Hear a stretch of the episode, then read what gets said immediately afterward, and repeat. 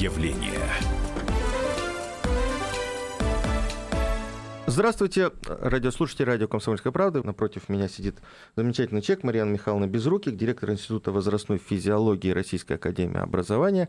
А, и сегодня мы поговорим, вы знаете, э, на очень актуальную тему. Вот мы в прошлой нашей программе, ее можно найти на сайте и э, «Комсомольской правды» на сайте радио.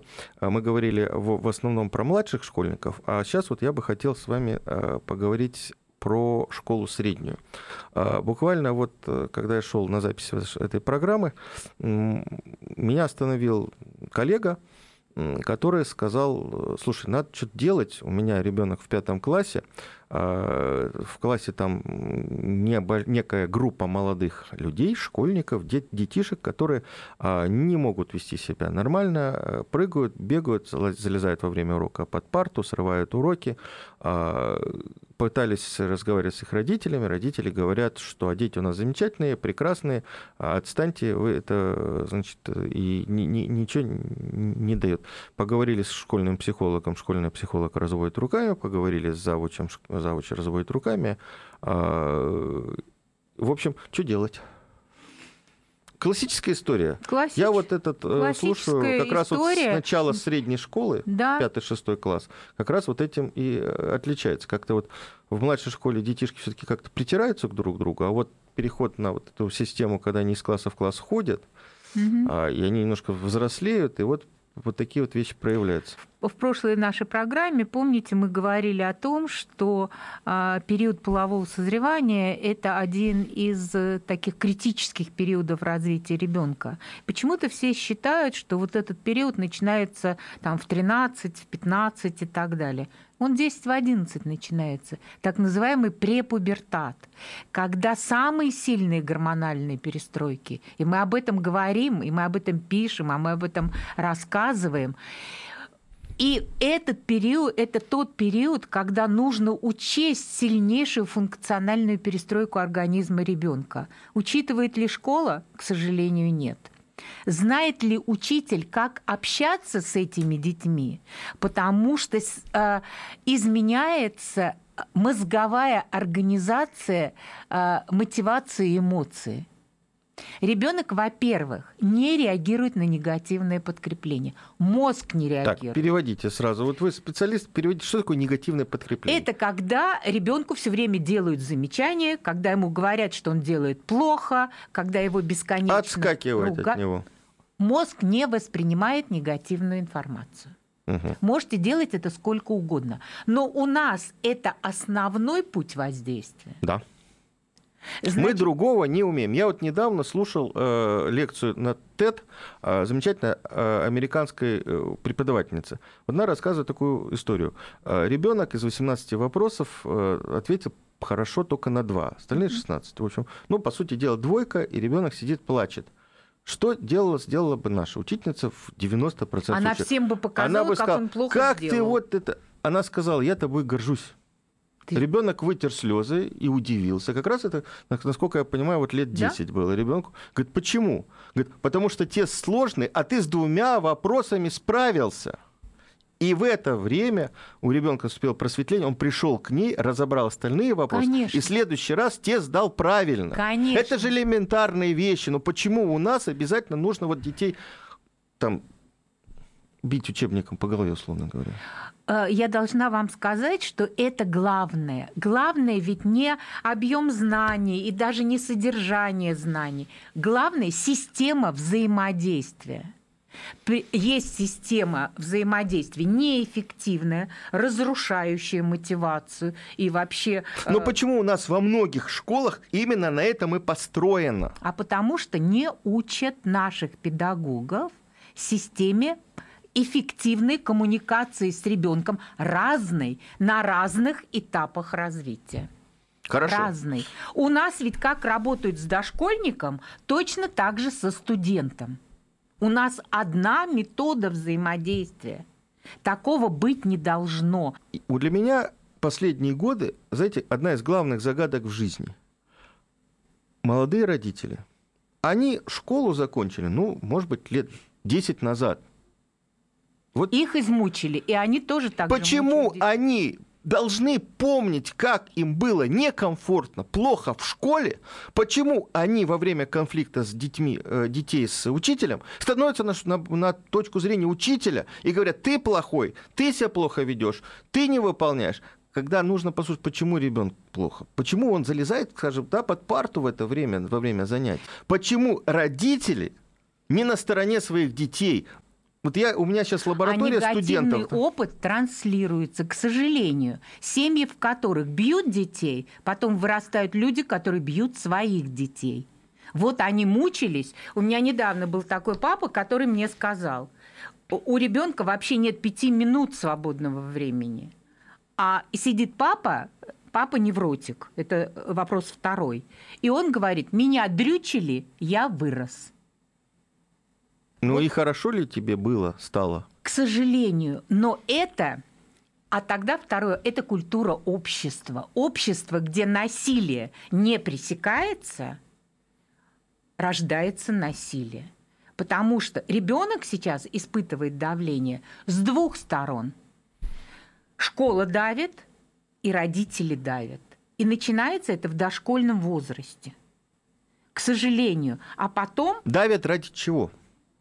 А, они почему-то считают, что э, потом он выйдет в большую жизнь, где будут давить, и это к вопросу о том, давление общества, и он должен к этому привыкнуть. Но невротик не справится с давлением. Я объясняю это родителям. Понимаете, если будет ребенок со здоровой психикой выйдет в общество, уверенный в себе, то и общество ему ничего не сделает, он будет, он выстраивать будет свою жизнь. Конечно, конечно. А задерганный невротик, какими и заканчивают сегодня дети школу, и часть из них обременена знаниями, а часть не обременена. Хорошо слово обременена знаниями, да. А потому что это знания в ВУЗе они никак не используются. Не нужны. Послушайте э, преподавателей вузов. Они говорят, э, мы не знаем, что с этим делать. Циклы естественно-научных дисциплин, э, которые должны были э, не, ну вот, слиться, извините, да. я закончу, в цикл естествознания, который и уложиться в голове определенной системой. Дает представление. Да. Да? У нас Ботаника, зоология, анатомия, физиология, потом химия, общая физика. биология, химия, физика и так далее, и все отдельно. Но вот у меня впечатление, что современные дети, если мы опять возвращаемся к нашей предыдущей программе, как раз выработали вот какую-то систему, больш, большая часть, или меньше, ну какая-то часть точно, а, защитную систему. Меня по физике спросили, дальше неделю не будут спрашивать. У вас было не так? Нет, у меня было так, было так. Но у меня впечатление, что сейчас дети, они осознанно а, они другие, они действительно другие, они более целенаправленные, они умеют выстраивать а, э, свою траекторию, они понимают, что им нужно, и на них может быть, мне кажется, вот давление учителя сказывается меньше. Вы знаете, таких детей очень мало. А большая часть детей – это те дети, про которых родители к седьмому классу говорят, он ничего не хочет. Он устал бояться, боятся э, двойки, боятся недовольства родителей. Он устал от неудач. Здесь не получилось, там не успел и так далее. И все. У него на него махнули нет. рукой, и он на себя и махнул. И он махнул рукой. А это большая беда. И большинство таких, хотя, конечно... Мы можем назвать какие-то примерные цифры? Вы не а Я боюсь, что э, по цифрам э, таких исследований нет. Но вот, например, наши исследования показывают, что э, больше 30% школьников э, проявляют повышенную тревожность, которая связана именно с оценкой, угу. с... Страхом не соответствовать э, требованиям учителя угу. и требованиям э, родителей, Родители, да. а это довольно большой процент детей. Мы вернемся в студию буквально через две минуты. Я думаю, что наш разговор он тоже будет полезен. А, я напоминаю, на студии директор Института возрастной физиологии Марьяна Михайловна Безруких. Портрет явления. Мигранты и коренные жители. Исконно русская и пришлая. Культурные конфликты и столкновения менталитетов. Пресловутый НАЦ-вопрос встает между нами все чаще и острее. Ставим его ребром на радио «Комсомольская правда». Программу «Национальный вопрос» слушайте каждую пятницу после 7 вечера по московскому времени.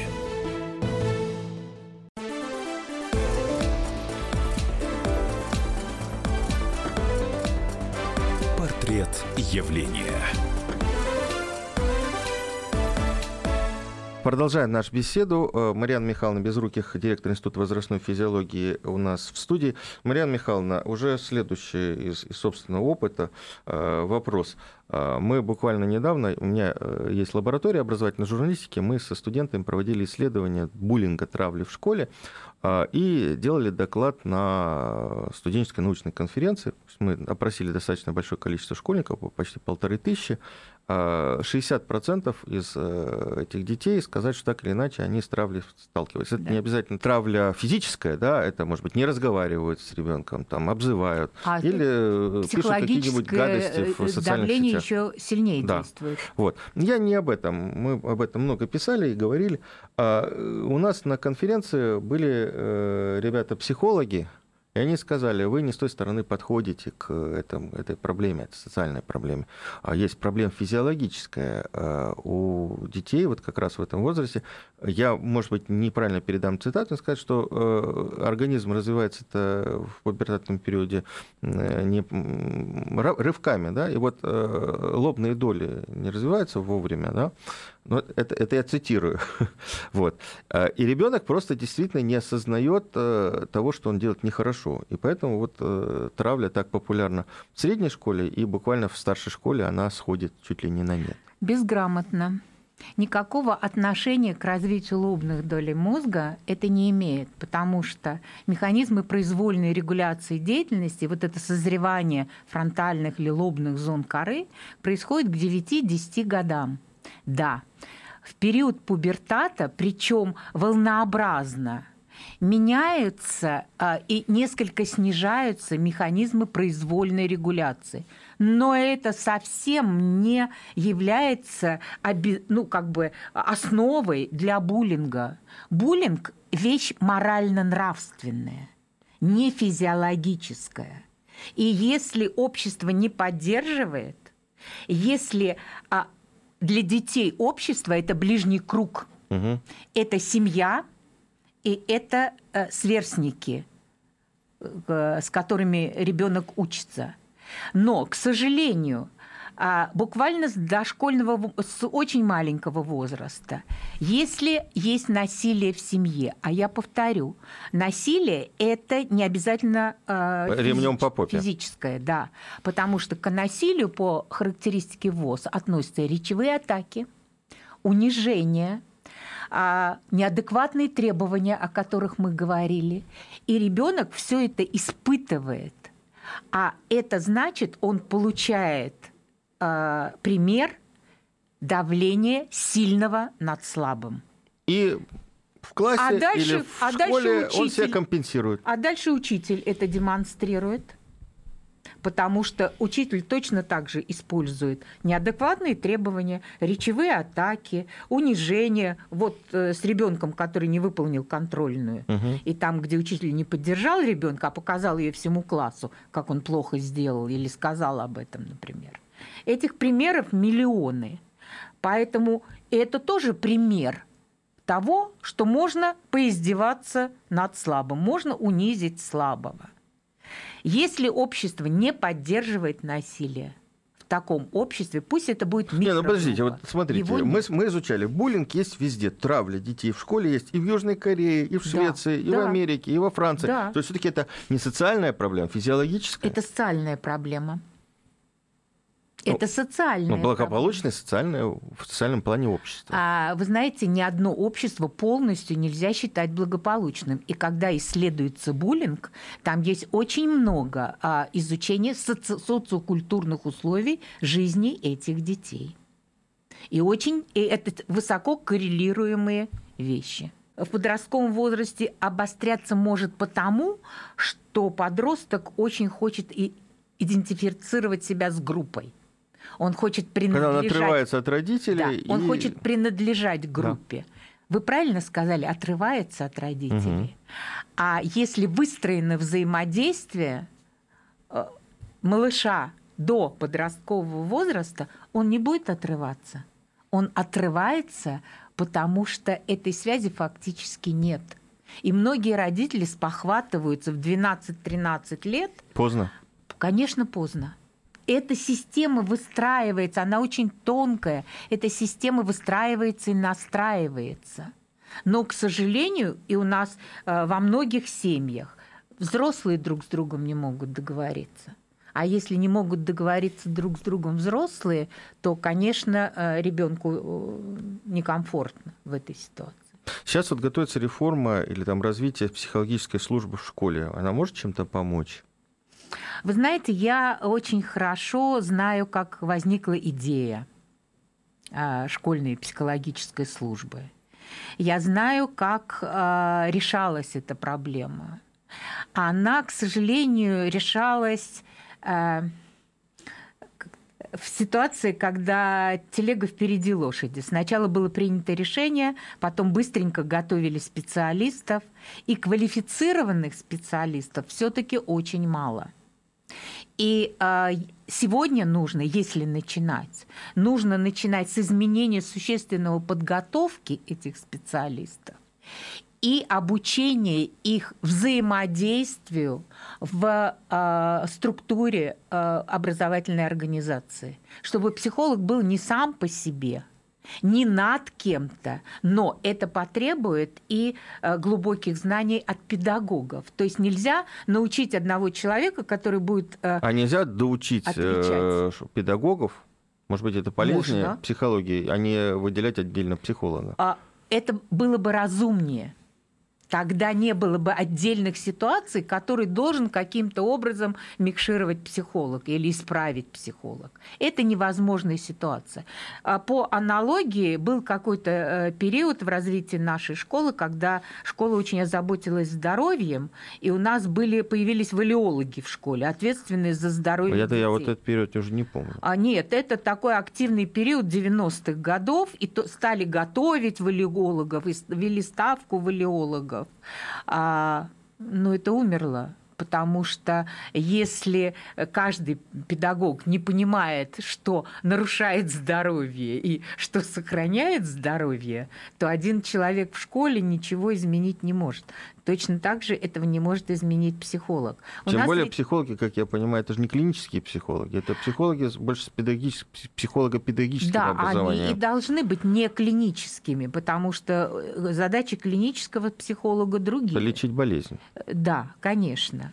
А, и нужно бы иметь э, возможность родителям обратиться к такому специалисту. Этих специалистов у нас тоже не очень много которые могут решать проблемы. Конечно, а, психолог может помочь, но в том случае, если квалифицированно с этой точки зрения работает каждый педагог. Э, я напоминаю, на студии Марьяна Михайловна Безруких, директор Института возрастной физиологии Российской Академии а, Образования. Э, у нас есть еще там пару, пару минут до перерыва. Э, я хотел бы немножко в другую тему перейти. Если родители сталкиваются с конфликтом в школе, с учителем, с учителем физкультуры и так далее. И, и, и, что делать? Бороться, э, идти к завучу, доказывать что-то, да? а, смириться. Вот многие говорят, а зачем я буду бороться, он потом отыграется на моем ребенке, да? Или плюнуть на все и, как я говорю, эвакуировать ребенка из этой школы, из этого класса.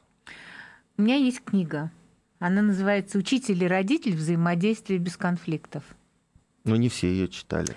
А, я просто говорю о том, что это правда очень серьезная проблема, и когда я сталкиваюсь с проблемами ребенка, это очень часто проблемы взаимодействия учителя с родителем, учителя с ребенком, и а, это а, показатель того, что что ни учитель не умеет не доводить ситуацию до конфликта и разрешать конфликт, потому что такие конфликты бывают затяжными и очень сложными для ребенка. И родители, ребенка, и родители не знают, каким образом отстоять э, позицию свою и не э, перевести это все в такой жесткий конфликт. Давайте вот Я сейчас сделаем вернусь. сейчас перерыв сделаем и вернемся как раз э, о том, книжку мы всю сейчас не перескажем, но хотя бы какие-то понятные советы, э, я надеюсь, дадим. Марьяна Михайловна Безруких, э, буквально две минуты перерыв. Портрет явления.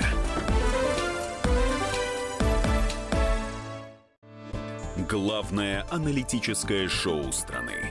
Михаил Владимирович Юрьев, Михаил Владимирович Леонтьев. И в команде Анатолия Кузичева замена. Вместо Анатолия играет Илья Савельев. Но все остальное будет прежним. Это главтема. Они знают, как надо.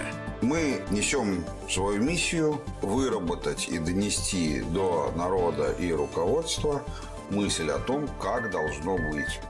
Программа «Главтема» на радио «Комсомольская правда». Слушайте в прямом эфире каждый четверг с 20.00 по московскому времени.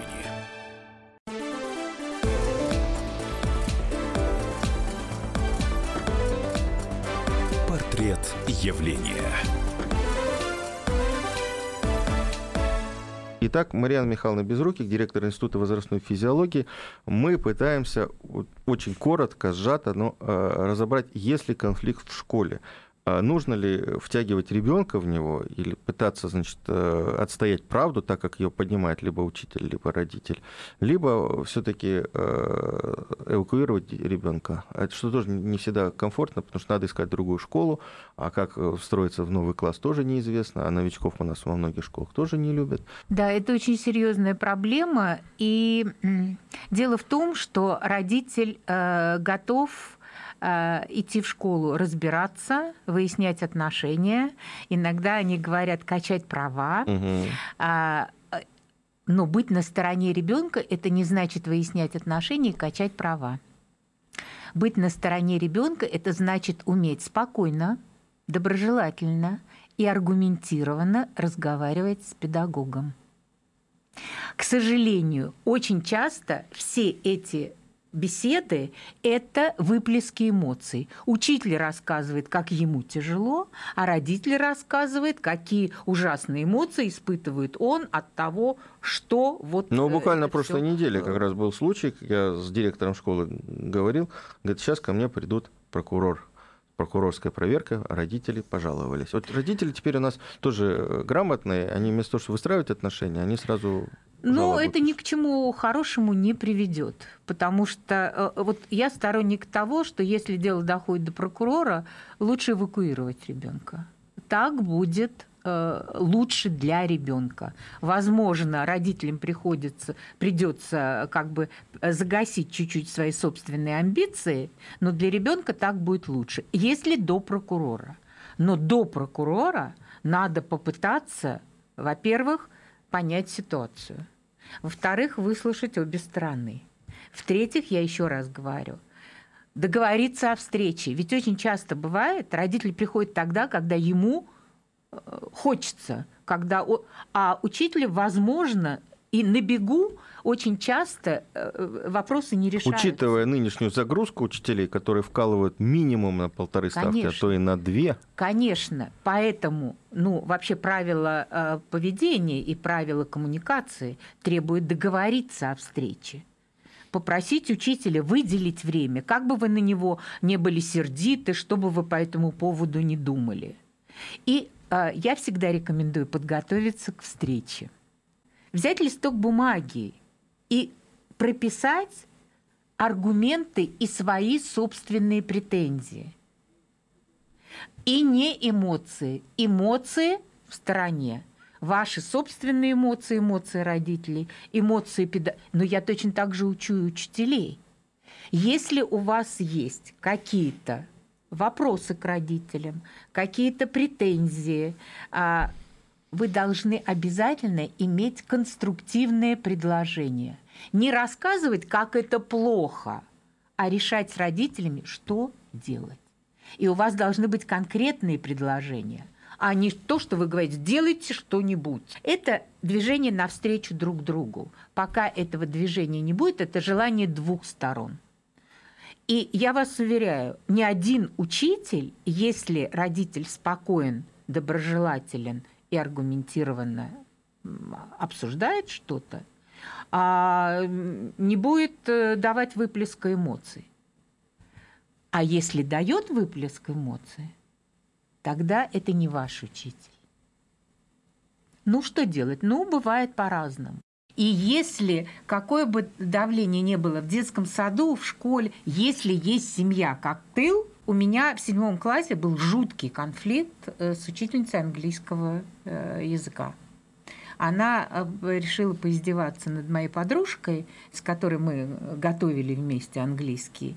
И она вышла отвечать, и это, значит, наша Марья Ивановна, никогда не забуду, как ее звали, сказала, садитесь, Дорофеева, как всегда три. Хотя та прекрасно отвечала. Мы все выучили, там все-все-все, она была прекрасно готова. Ну и я со свойственной мне Э, эмоциональностью вскочила и сказала, Марья Ивановна, вы ведете себя так, как недостойно вести себя учитель. Ну, вон из класса, больше ко мне на уроки не ходи. И э, там, значит, и она рыдала в кабинете у директора, говорила, что я ее оскорбила, и я должна прийти и извиниться. Я сказала, не пойду извиняться. Я считаю, что она должна извиниться перед вот, э, Лидой. Месяц это продолжалось противостояние. В первый же вечер директор позвонил моему папе, а я жила в маленьком городке, где моего папу, главного врача больницы, знали э, все. А, значит, он ему позвонил и сказал, ну пусть она придет, извиниться, что там, как бы все. А, потому что она требует, чтобы мы ее исключили за нарушение э, правил поведения на месяц школы. А она, говорит, такая, в общем, это, она пойдет в РАНО, будет добиваться. И, в общем, мой папа сказал, она взрослый человек, я считаю, что она поступила правильно, она права, и пусть она отстаивает свою позицию. А, но благодаря тому, что я месяц не ходила на занятия, английский стал навсегда э, как бы э, для меня тем, что надо как следует знать. Да, но Ник, ни разу мне ни папа, ни мама не сказали, ты не ходишь, надо там с учителем, это все-таки учитель, он старше, он, э, ну, мало ли, что он не прав, ты все равно должна извиниться. Я так и не извинилась. Меня вызвал директор через месяц. Меня сначала исключили на неделю школы, сколько она потребовала. В этот же день весь класс сорвал все уроки. Мы все ушли э, гулять. Вот, поскольку я, правда, была лидером. Но потом я не ходила на занятия, как проклятая, занималась английским, конечно. И через месяц он мне сказал, ну все, иди в класс, я уже с ней договорился, у нас замечательный был директор. Я сказала, нет, приди, говорит, и сядь, и она тебя, дескать, не тронет. Я сказала, нет, я постучу в дверь, начнется урок, и спрошу, можно войти? И если она мне разрешит, я войду. И начался урок, я постучала в дверь, спросила Мэри Камин, она сказала «Yes, done», и я пошла и села. Но это опыт отстаивания своей... Мне было 13 лет. Меня родители в жизни не проверяли, как я делаю уроки. Никогда. Я то же самое делала с своим ребенком и то же самое со своей внучкой. Как выбирать школу, если мы уже так серьезно разбираем? Вот буквально вчера у меня состоялся тоже разговор. Отец девочки говорит, мы идем в эту школу, потому что она находится в рейтинге там на десятом месте. Я говорю, а вы посмотрели вашему ребенку, эта школа подходит а по настроению, по одноклассникам, по учителю? Она дает хорошие знания. Я говорю, подождите, мы э, говорим о чем? О рейтинге, о знаниях или о том, комфортно ли будет твоему ребенку в школе. Вот этот вопрос, как много, как обычно ставят родителей в тупик. Почему? Потому что э, родители зациклены на э, результатах ЕГЭ и не думают о э, физическом, психическом здоровье детей. Почему? Ну, это вопрос к, к обществу вообще-то. Потому что так, так настроено. Но у нас как спорт, так и общество высоких достижений. Да, да, конечно. То есть Любо- успешный ребенок тот, и который учится, ценой. может быть, даже с- просто в до невротического состояния действительно доведенный, но он Да. должен учиться все в гениальной школе, где по 10 часов учатся. Ну вот в прошлом году мы проводили исследование в физмат-школе МГУ. Там психологически и психически э, не самые здоровые дети. Они замечательные. Они интеллектуально блестящие. Замечательные дети. Мне их жаль. Ну, просто, Я не быть, думаю, что многие из них выживут, э, в смысле достигнут э, больших результатов, потому что то, что делается ценой здоровья, очень часто... вы- А что значит ценой здоровья? Ну, смотрите, как я понимаю, есть дети, которые могут уже там в старшей школе вкалывать по там 12-14 часов. Никто не может. Нет? У взрослого человека 8-часовой рабочий день. Не случайно. Почему а, 15-16-летний подросток должен иметь 72-часовую учебную неделю, как сейчас? Почему? Хотя у взрослого человека 48 часов. Он не может это выдержать. И это видят родители, это видят. Они говорят, что они выбирают будущее. Но у задерганного невротика на самом деле э, сомнительные успехи в будущем. Хорошо, давайте тогда сформулируем для родителей. Вот буквально сейчас идет, э, начнется запись в школы, и новый учебный год не за горами. Как выбирать школу? Как понимать, А, что нужно, это школа для своего ребенка? э, понимать, какой у вас ребенок. Есть дети, их не очень много, но такие дети есть. Уже перед школой они страшно в школу хотят, они физически крепкие, они эмоционально устойчивы. На них покричал, ну, как, как будет, э, а они не обращают на это внимания. У них есть какой-то свой интерес, они ходят в какой-то кружок, в спортивную секцию, им все это удается совмещать, такого ребенка э, можно в любую школу. Мгм. Но если у вас очень чувствительный, эмоциональный ребенок, если он тонко реагирует э, на то, что на него кто-то не, не, не так посмотрел, э, там кто-то накричал, если он э, может быстро обидеться, если он быстро утомляется, если он часто болеет, вот здесь нужно очень серьезно думать о том, какая нагрузка в школе, какой учитель, потому что такой быстрый, решительный, активный, требовательный – это не учитель для вашего ребенка. Хорошо, если на, на чаше весов, э, с одной стороны, класс, в котором ребенок уже проучил 4 года, и у него там сложились там, отношения, друзья, и, тому, и, в общем, ну, более-менее комфортная обстановка. А с другой стороны, э, достаточно сложная средняя школа, которая В начинается с пятом переходом. классе стоит спросить ребенка. Мгм. И его выбор главный. В пятом классе. Да, Это у нас сколько? 10 лет, 10 лет. конечно, это осознанный выбор. И если ребенок говорит «я не хочу», стоит прислушаться.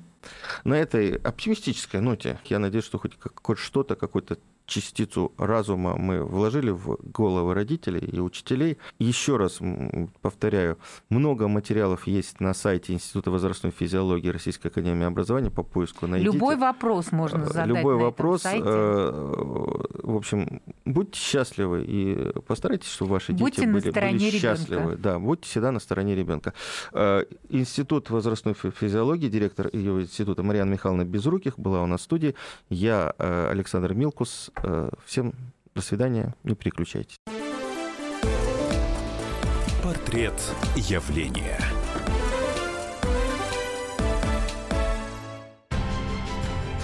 Будьте всегда в курсе событий. Установите на свой смартфон приложение «Радио Комсомольская правда». Слушайте в любой точке мира. Актуальные новости, эксклюзивные интервью, профессиональные комментарии.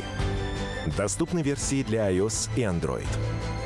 «Радио Комсомольская правда». В вашем мобильном.